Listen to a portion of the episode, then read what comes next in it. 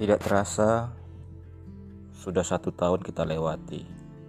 Sepertinya baru bulan kemarin saja kita melaksanakan puasa Ramadan, dan sekarang ia kembali hadir di hadapan kita. Waktu sangat cepat berlalu. Ia tidak bisa dihentikan kecuali pada suatu hari kelak di mana Allah Subhanahu wa taala berkehendak untuk memberhentikan waktu di dunia.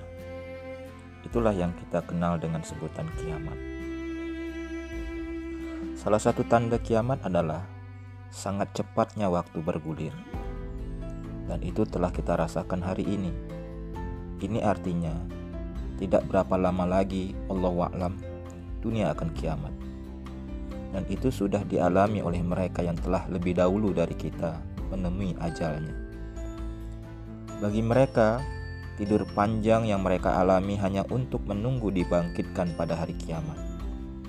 Sementara kita Allah Subhanahu wa taala masih memberi kita umur sehingga alhamdulillah tahun ini kita masih diberi usia panjang dipertemukan dengan Ramadan. Sayangnya tidak banyak orang yang memahami ini. Bagi mereka, proses pergantian waktu ada sesuatu yang alami tidak perlu untuk dipikirkan atau direnungkan. Mumpung masih di dunia, lakukan apa yang bisa dilakukan. Akibatnya banyak di antaranya yang salah jalan dalam menyikapi hidup dan kehidupan ini. Dalam menyambut dan melaksanakan puasa di bulan Ramadan ini, banyak cara bagaimana umat Islam menyambut bulan suci ini. Namun tidak semua umat Islam menyikapinya dengan tepat. Bila kita melihat fenomena yang terjadi di tengah-tengah masyarakat, paling tidak ada beberapa cara yang dilakukan umat Islam ketika Ramadan hadir di antaranya. Pertama, ia merasa biasa-biasa saja. Baginya, Ramadan atau bukan Ramadan tidak ada perbedaan. Kebiasaan yang mereka lakukan sebelum Ramadan tidak berbeda jauh ketika mereka memasuki bulan Ramadan. Mereka begitu sombong menampakkan keberaniannya untuk makan, minum, merokok, dan lain-lain yang selama sebelum Ramadan menjadi kebiasaan mereka juga. Bagi mereka, kedatangan Ramadan dianggap mengganggu karena menghambat apa yang akan dilakukannya. Yang kedua, orang yang hanya ikut arus. Banyak umat Islam mengikuti arus kebiasaan dalam menyambut Ramadan.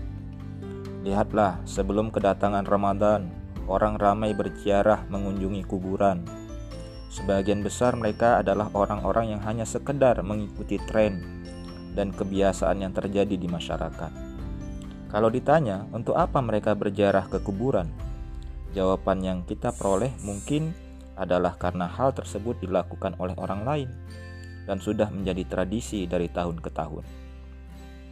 Atau melakukan mandi marpangir, kata orang Mandailing atau balimau bagi orang Padang yaitu mandi dengan menggunakan wangi-wangian yang alami. Mereka tidak tahu apa maknanya, sekali lagi hanya ikut-ikutan. Yang ketiga, ada yang menyambut Ramadan dengan berhuru berhura-hura. Di antara mereka ada yang pergi ke tempat kreasi, tempat-tempat pemandian umum, laki-laki perempuan berbaur, pasangan-pasangan yang bukan muhrim bercampur aduk menikmati rekreasi tersebut.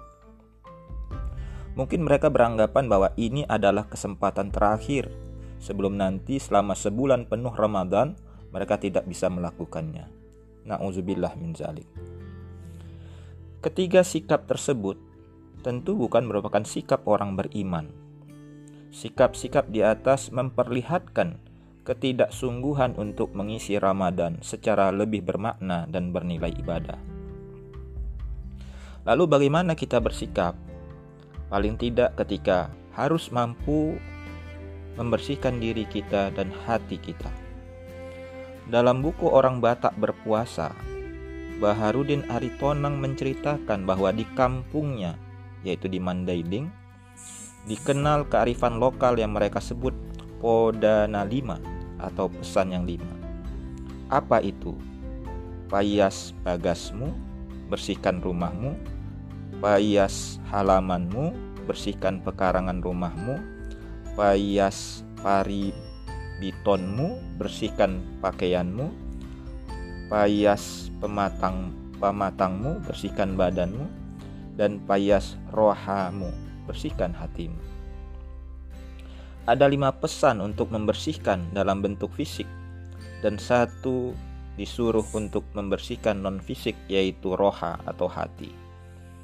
Empat pesan bisa diselesaikan kalau hati dapat kita bersihkan. Jadi sebelum Ramadan, bersihkanlah hati kita dengan niat yang suci. Insya Allah, jika hati ini bersih, maka Ramadan akan menjadi nikmat dalam kehidupan kita. Marhaban, ya Ramadan.